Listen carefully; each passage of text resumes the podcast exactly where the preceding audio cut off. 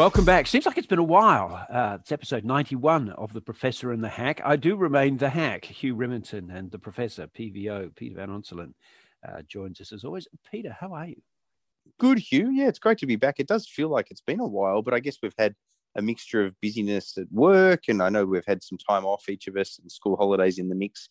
These things happen, but it's great to be back and, and just in time for budget as well as everything that's going on internationally at the moment as well. Absolutely. Want to talk about the budget? Seem to be some interesting uh, shifts in uh, perspective coming from the treasurer at the moment. But first of all, uh, you know, time is a malleable thing. We all know that sometimes uh, time seems to stand still, and other times it seems to go very fast. But m- I imagine that if you're an Australian citizen in India at the moment, uh, mm. time seems to be a mixture of uh, of kind of daily horror and, and this kind of frozen sense that you can't get home, and it does raise a question. We've been really effective in Australia in putting up the barriers to protect the Australian citizenry, unless you happen to be overseas. And we seem to have failed in uh, one of the duties that a nation has to its own citizens, and that is to allow them to come home. And never has that been more stark than in India at the moment. Uh, how do you think this is going to play? I'm really disappointed in both sides of politics with the attitude towards Australians in India.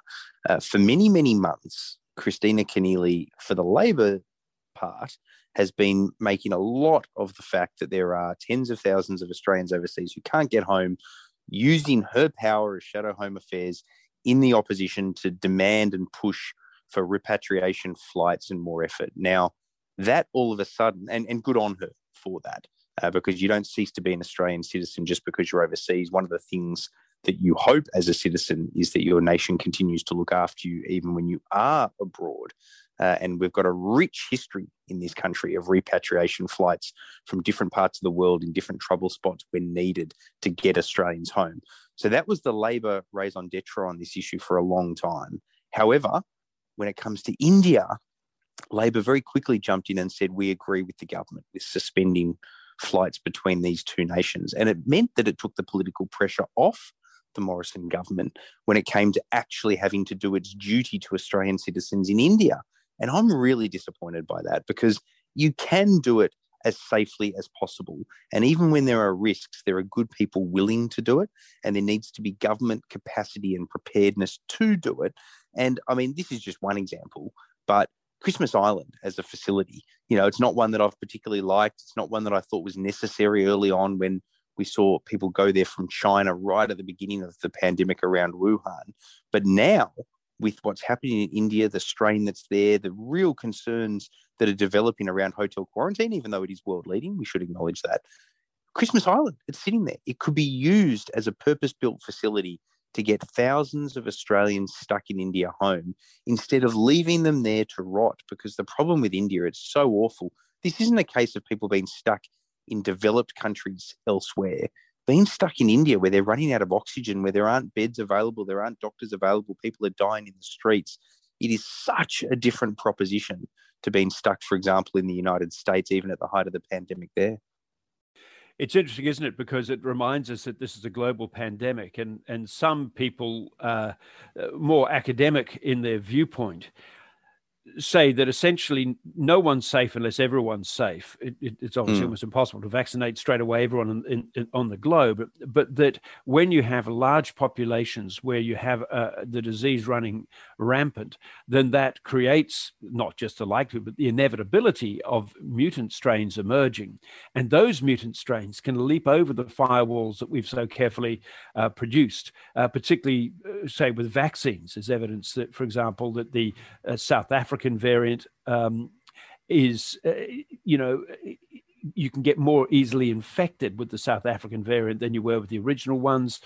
It can go more quickly. And then we go from the original virus that was there, identified out of China, into something that becomes nastier. So the case goes should we be rushing to vaccinate all of Australians, or should we be using such vaccines as we have got, as we've done with PNG to a certain degree? Should it be part of a more global push to get as many people on population bases uh, around the world vaccinated? Yeah, I'm I'm um, relatively relaxed about getting the vaccine rollout right, even if it takes time, and keeping those borders up, other than the caveat, obviously, of getting Australian citizens home. But I, I think if you want to give the government, like I do, leeway on the vaccine and the speed of the rollout and the the ability and the willingness to keep those borders firm for longer so that more people around the world can get the vaccine and so that we don't uh, need to if you like rush the rollout of the vaccine for the same not not just for the fact that we've got a level of relative safety uh, and and civility here in Australia, but also because of it allows us to let the rest of the world be the petri dish when it comes to the vaccine, and then we follow on. You know, rather than simply um, finding out about problems as we've had millions of citizens already vaccinated. But if you're going to be, if you're like, forgiving of the government on that, like I am, and not everyone is, you then have to be hard on the government about repatriation flights, as we've already discussed, but you also have to be hard on them about the quality of quarantine. And that means stepping up and fixing the problems in hotel quarantine, possibly going down the path of having these designated quarantine centres. You need to do that if you're going to go slow on the rollout in, in order to both have safety medically and also to help let more millions of doses get out worldwide for all the reasons, Hugh, that you mentioned. All right, lots to talk about. Let's go to the budgets coming up on us, and we're hearing quite remarkable new, new sort of positioning, pre-positioning coming from uh, the Treasurer Josh Frydenberg. Uh, the suggestion being that what matters now is getting unemployment down till it's got a four in front of it, which suggests that there will be uh, more spending than you would think would traditionally come from a coalition treasurer and a coalition government. Uh, almost the kind of language you might have expected from a kind of a labor traditionalist in some ways. What are you reading there? Yeah, I've written about this for the Weekend Australian as well. It, it, it is extraordinary how these things change, and and you have to draw a distinction between calling out what I regard as a version of hypocrisy or a backflip, with also acknowledging that it might be the right economic course to go down. But that doesn't make it any less of a backflip from past rhetoric with a lack of understanding from the government at past moments in time where it was also the right way to go. Like, for example, the global financial crisis with the relatively limited spending that was rolled out then versus around the pandemic, where admittedly it has required more spending as well. But this is a government that made its whole raison d'etre debt and deficit and getting the budget back in the black and talking about the need for austerity measures and, and that ballooning debt was this national crisis when that ballooning debt was infinitely less than half of what it already is now and continuing to grow. Yet here they are suddenly telling us they're not even going to start budget repair until unemployment has a four in front of it. Now, just to be clear, an unemployment rate with a four in front of it, all through the Howard years, they only got to that rate in the dying months of the Howard government after 11 and a half years in power. It's basically the equivalent of close to full employment to get an unemployment rate with a four in front of it. It ain't easy. And it is surprising that we're at 5.6 now. That's likely to go up a little bit with JobKeeper coming to an end. But boy, Hugh, I tell you what, if that's the goal, it could be years before they're even going to begin the task of budget repair. Now, economists will say, most economists, not all, that that's not a bad thing because you need money in the economy as long as the spending is being is doing one of two things: either generating growth in the economy because it's putting money in people's pockets that they can spend, or it's going into productivity enhancing initiatives. As long as it's just not dead weight recurrent expenditure where it's getting outlaid on, which doesn't go straight to the to the bottom line of, of people's spending habits, uh, then it's a good thing because we need it at the moment. Interest rates are at record low. There's little room for the Reserve Bank to move on monetary policy. So fiscal policy has to, to some extent, do the heavy lifting to generate economic growth. But I tell you what, uh, there's there is a there is a can being kicked down the road when it comes to debt accumulation. And again, just like we criticize hotel quarantine, just like we criticize other things that have happened, Australia comparatively on the world stage is in a good position, but we're not in near, you know, we've got a lot less debt than a lot of other countries, but we have accumulated debt relative to our population size more quickly over the pandemic than most countries. And it is still a problem, even if it's a lesser problem for us than it is in places like the United States, for example.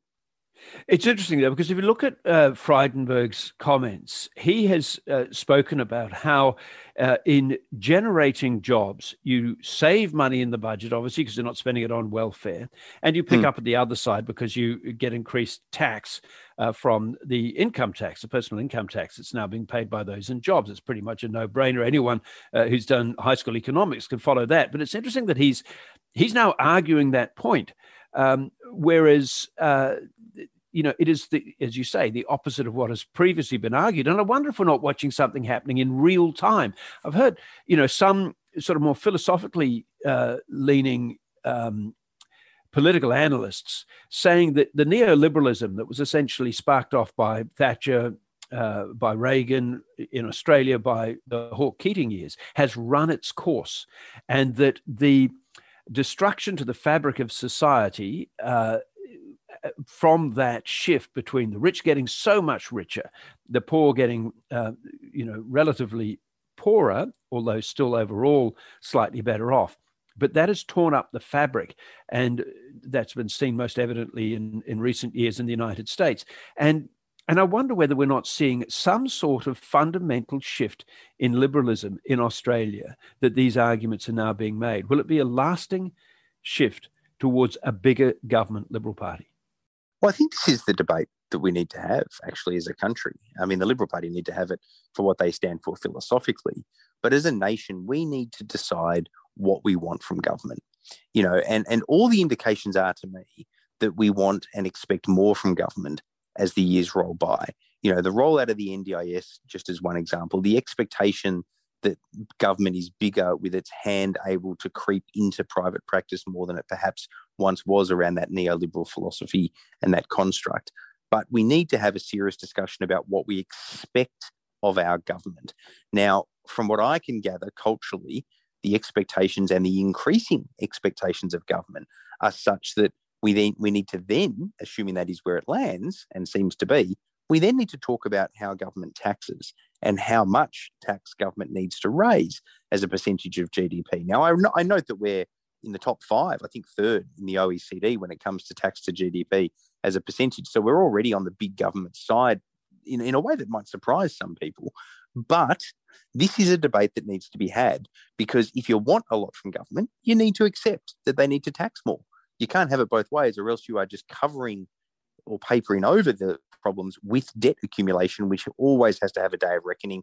And if that day of reckoning comes when interest rates and inflation is higher, it becomes even more of a problem because then servicing the debt becomes a bigger problem for all those generations further down the road. And then throw in things like the aging of the population, and that creates its own issues. And again, the aging of the population creates an issue when it comes to expectations around government. I think most people want more from government when populations get older, even if we try to plan for the opposite through things like superannuation. So that's the big debate I think that people need to have. But here's the other thing super quickly you can't just say no austerity until uh, until unemployment has a four in front of it and ipso facto no major reform.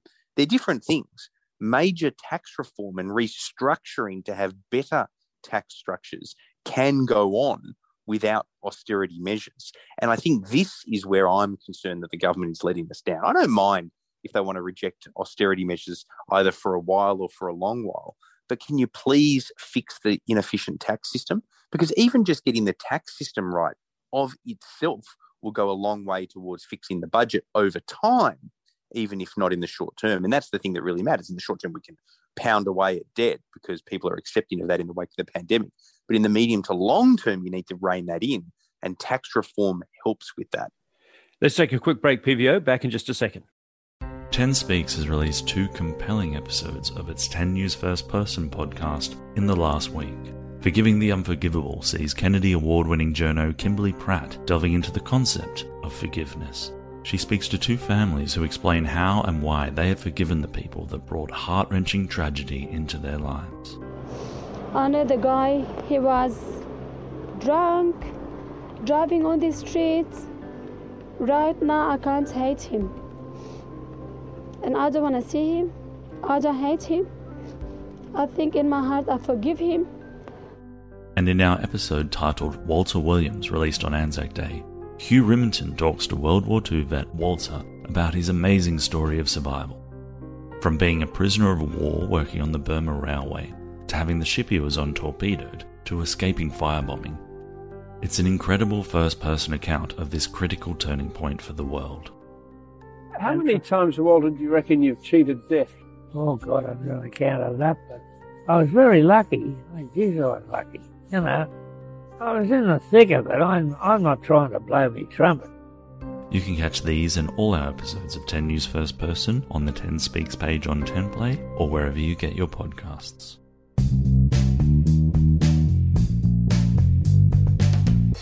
You're listening to the Professor and the Hack. Uh, and let's continue. Let's let's just stay on the budget just for one second. We've got this expectation it's going to be a budget for women, whatever that actually means. Um, you know, you'd like to think that every budget is at least half a budget for women, wouldn't you? well, you'd think so. What what are all the budgets been? Budgets just for men, but you know, but plainly the government sees a problem and they're trying to solve a problem. What are they going to put in this budget that's going to, um, you know, attract women? Yeah, look, that's a good question. I don't know what the new initiatives will be, whether we're talking about programs to assist women in need, whether it's through domestic violence or or broader um, issues around sexual assault and discrimination in the workplace. Uh, I suspect they'll do some of that, but also are we going to see more in the in the social policy sphere around actual economic policy changes that support women uh, in their endeavour, either in the workplace or not to miss out when it comes to superannuation because of childbearing years uh, or whatever it might be.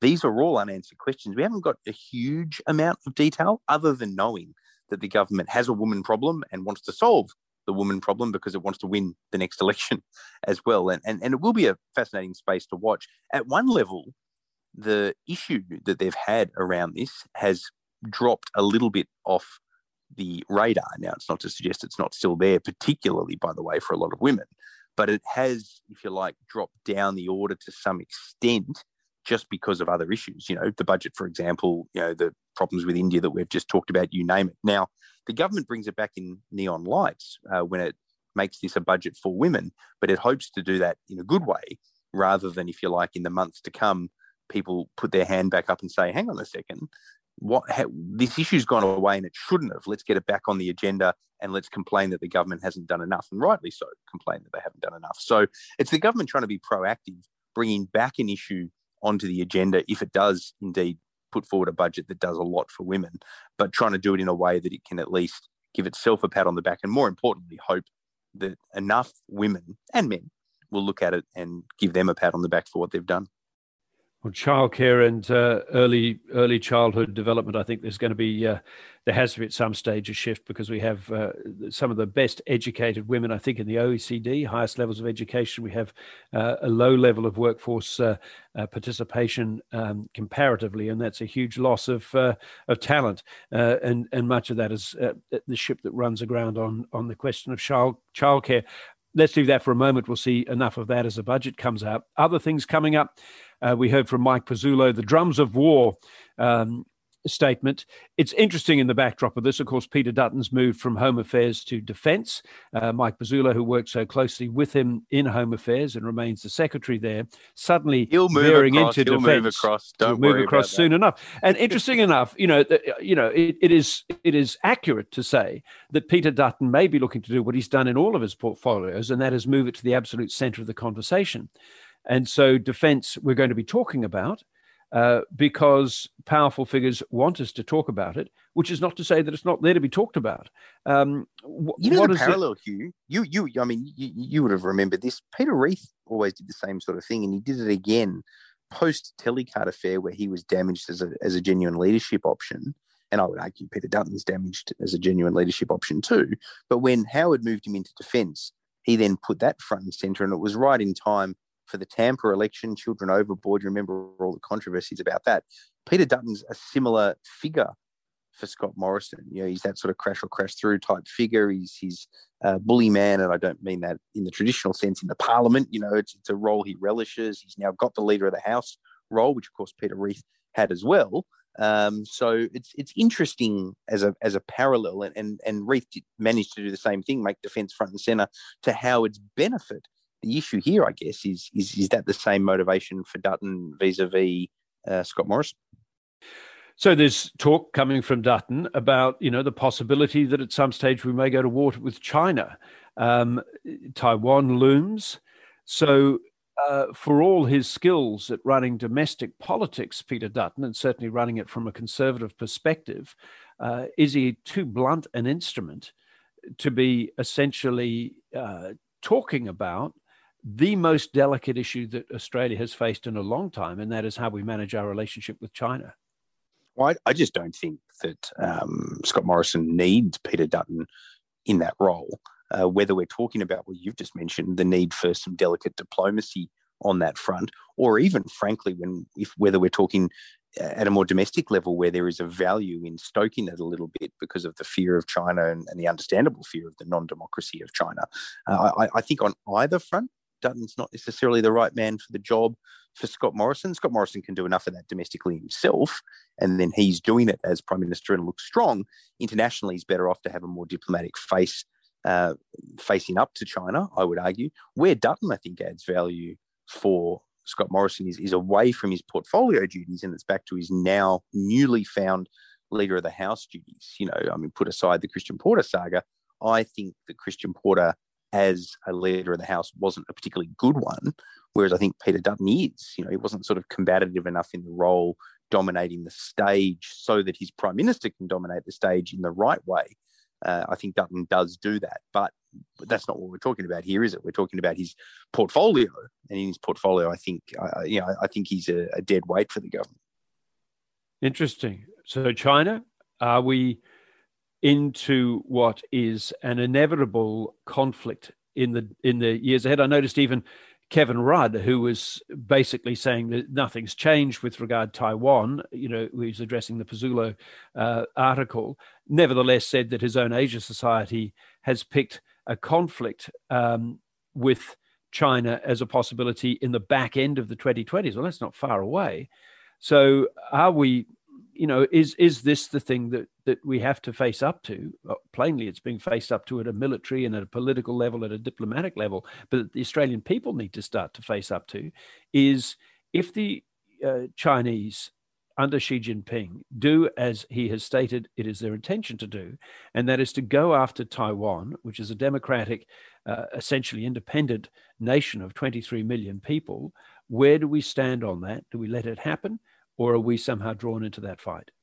Well, how and how? Well, I think we inevitably are drawn into it because you would assume that America, as per their rhetoric, defends Taiwan and in doing so evokes the ANZUS Treaty, uh, and Australia therefore needs to disengage from China economically, like it or not, and engage militarily at least rhetorically on the side of the US and by extension Taiwan. But what happens then? I mean, you can see why Mark McGowan, as the Labor Premier in WA, says, why are we raising tensions unnecessarily now? They're so dependent on the iron ore exports. So is the wider Australian economy. I mean, you, you gameplay this out. At one level, you sort of think a Chinese invasion of Taiwan uh, would be a lay down misère, and then it's a matter of what happens next. But that nation of, of over 20 million that you mentioned, and I mean, not technically a nation, I suppose, in, in, in depending on your viewpoint, but Taiwan, you know, it doesn't have no military, and you've got the Seventh Fleet station there for the US. It's not an easy take, even if they have, you know, landing craft sent towards them.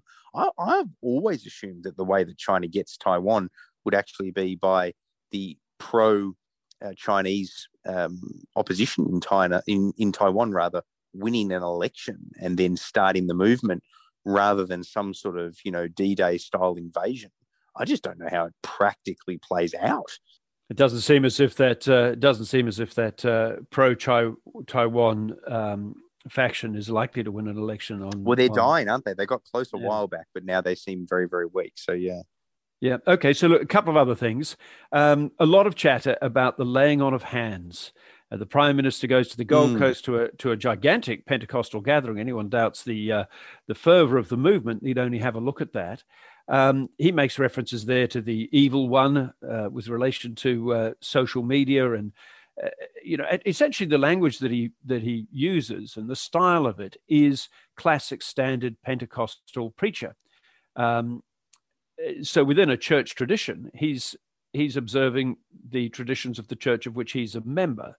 But uh, the laying on of hands, as he says, without people's consent, you know, when, when he's hugging people or consoling people and delivering a prayer, has left a lot of people feeling uneasy. And and we, as Australians, we're not Americans. We are often uneasy about about this. What is? Uh, let's leave the religious religion out of it. What is the net political consequences of stuff like that? I, I find this really interesting, um, and you know, to shamelessly plug the book as part of it, we we've got a whole section on Pentecostalism and, and his religion and how it has potentially shaped him uh, and might shape him into the future as as prime minister. I, I find it a really interesting, un, understudied part of Scott Morrison, and he's not particularly well studied broadly anyway because he hasn't been there for that long. But you know, Pentecostalism, we won't get into the faith as you say, but I think it's worth just noting that you know it's it's around one percent of the population in this country that are evangelical Pentecostals of one form. It is a, a quite radical Christian faith. It's it's it's in that new modern era, but the laying of hands, some speaking in tongues. Uh, it's it's it's it's a it's a sect of Christianity which is quite insignificant in terms of its numbers, um, but it, it's one that is growing and particularly growing in those outer metropolitan seats. And this comes back to what you're talking about. You know, it's it's there there is an interesting um, importance to it politically in some key marginal seats, despite being a one percent religion. But also, I think, and I've written about this, the mocking that Scott Morrison receives risks for Labor if they jump on board that too much. Uh, if you like, getting the backs up of more mainstream religious Australians, of whom there are millions, uh, unlike Pentecostals, which is a slightly more limited sect. Now, I'm not talking about calling out the hypocrisy. I think that's reasonable. And there's a lot of that that goes on, and understandably so. Uh, and that's the case across religions, in my view. But I'm talking about just straight out mocking. You know, I don't think a lot of mainstream Christians are particularly enamored by Pentecostalism, but I don't think they like to see a Pentecostal prime minister who is one of them when it comes to Christianity being mocked for his religion. You get the impression that the people who are outraged by it were never going to vote for Scott Morrison anyway. But um, look, we'll leave religion on there. There's only so far you can go with that, but it is interesting. It's an interesting development because I don't think we've had uh, a Pentecostal prime minister before. If they have, they've kept it pretty quiet in the past. Um, on election timing, we're coming into a budget. Is this an election budget, or do you think he'll squeeze in another one? I think he's likely to squeeze another one in, but there's no guarantee. That would be the way I'd put it. So initially, if you rewound six months, I would have said this is not only an election budget, but an election year. Now, I, I think it looks more likely as he tries to repair what's happened in recent months, particularly on gender and other issues. I think it's more, and, and with the vaccine rollout not being certain with where it'll be at by the end of the year. I think it's more likely he looks to go at a similar time, frankly, that he, that he went back in 2019. Uh, and that would mean potentially bringing the budget forward uh, like he did in 2019 to April and then going to the election straight off the back of the budget. I think that looks like it's on the cards again, but it's not a certainty. So this budget has to be capable of being one away from an election, but it also has to be capable of being an election budget, uh, just in case he decides to pivot uh, and see political advantage in going a little earlier. And does it, uh, you know, the polls tell us some things, but we all discuss polls with all the usual caveats. Does it remain the case that the strongest asset for the coalition government at the moment is Scott Morrison himself? Yeah, I think so. Uh, I think a lot of people are surprised by that who don't like Scott Morrison. But, you know, the latest Newspoll had him at 59% approval rating. Uh, he had a 26 point lead as preferred or better PM over Anthony Albanese. Uh, I, I, think that the coalition government is long in the tooth. It's going for a fourth term. He's their third prime minister. But Scott Morrison himself, like him or loathe him, for a lot of Australians, particularly in key outer metro seats, he is the fellow that got us through the pandemic. Whether he got dragged there by the state premiers kicking and screaming is a, is a debating point. Uh, he is an asset to the government, not a liability, no doubt about that. Uh, even though a lot of people who aren't going to vote for him and probably never will uh, would bristle at the thought. So you've studied him more closely than most. Your book, "How Good Is Scott Morrison?" There's the plug is um, is out and about. What is it? Given that he plainly has some limitations, uh, but he has strengths which are harder to measure in political terms. In the simplest terms, in the time remaining to us, what is it about Scott Morrison that makes him effective? Well, it's a good question. Uh, it's, not, easy in, in, a short time frame. Ultimately, it's his pragmatism, but what risks that effective pragmatism is his stubbornness. So he's not. I, I'm not comfortable calling him a pure pragmatist because he actually lets stubbornness get in the road of that to his own detriment. Um, but ultimately, the pragmatism coupled with his party apparatchik background make him better at finding ways to win than some politicians are. But whether, and this is what the book criticizes him on, whether in the long term that's a good thing is a whole other matter because in the long term, political leaders get judged on a lot more than just winning elections that they were unexpected to do. And Albanese, will he lead the, the Labor Party into the election, particularly if it happens next year? I'd be very surprised if he didn't get to the election. Uh, whether he wins it or not, though, of course, is, is a much tougher question. All right, we're into the business of predicting the future now. We never do that. Uh, Peter, We've never been held. I've never been held to account for that before You on this podcast. Good to chat. All the best. Take care.